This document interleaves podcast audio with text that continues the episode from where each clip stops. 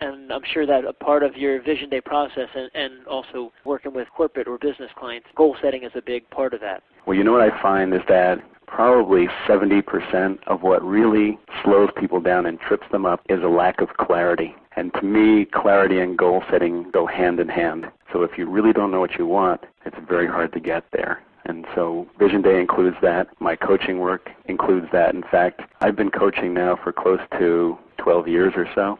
I don't think there's ever been a time I've worked with somebody where we haven't focused on goal setting and learning a really specific set of principles and techniques for setting goals.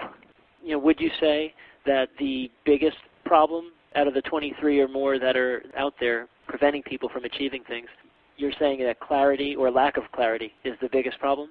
What I do is I kind of put that all together under goal setting. So I think of clarity and goal setting together. Oh, I see. Okay. Okay, well, does that make sense? Yeah, absolutely. Well, why don't we actually, if we could, give some examples of how somebody would get more clear if they have this overall big idea? What does it mean to have clarity for them? Great. One way to have the kind of clarity that will serve you in setting goals, and we see this all the time, is actually just to start by writing them down. So as soon as you start, and most people I find know that. So when I mention, hey, you know what? Really, the first place to start with a goal is to sit down and write it down. One of the reasons why a lot of New Year's resolutions fail is people just don't sit down and take the time to put pencil to paper.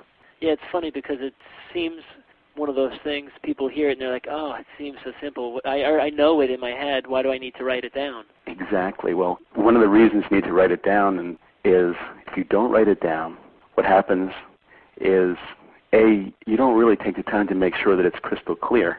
Secondly, if you don't write it down, it's very easy to forget it. Fourth, if you don't write it down, it's very easy to kind of cheat yourself. So, for example, if and I see this all the time, and for people that are familiar with the work of the Fifth Discipline, which is a book by Peter Senge, it's called Eroding Goals.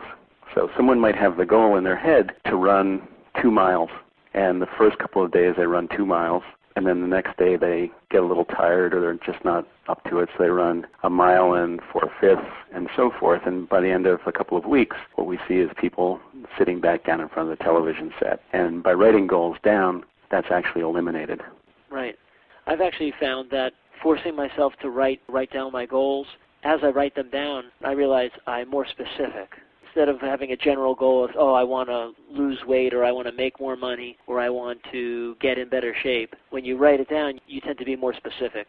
The other thing I found is when I write them down, it forces me to think more about the particular goal and not only get even more specific with it, but also think of other areas that I want to improve or how this goal will affect other parts of my life, other areas of my life. That's so important. So by starting with a written goal, you can ask yourself, when I get this goal, how is it going to change my life? Or what's going to happen to me? Or what's, what are the side effects of this goal, reaching this goal, going to be?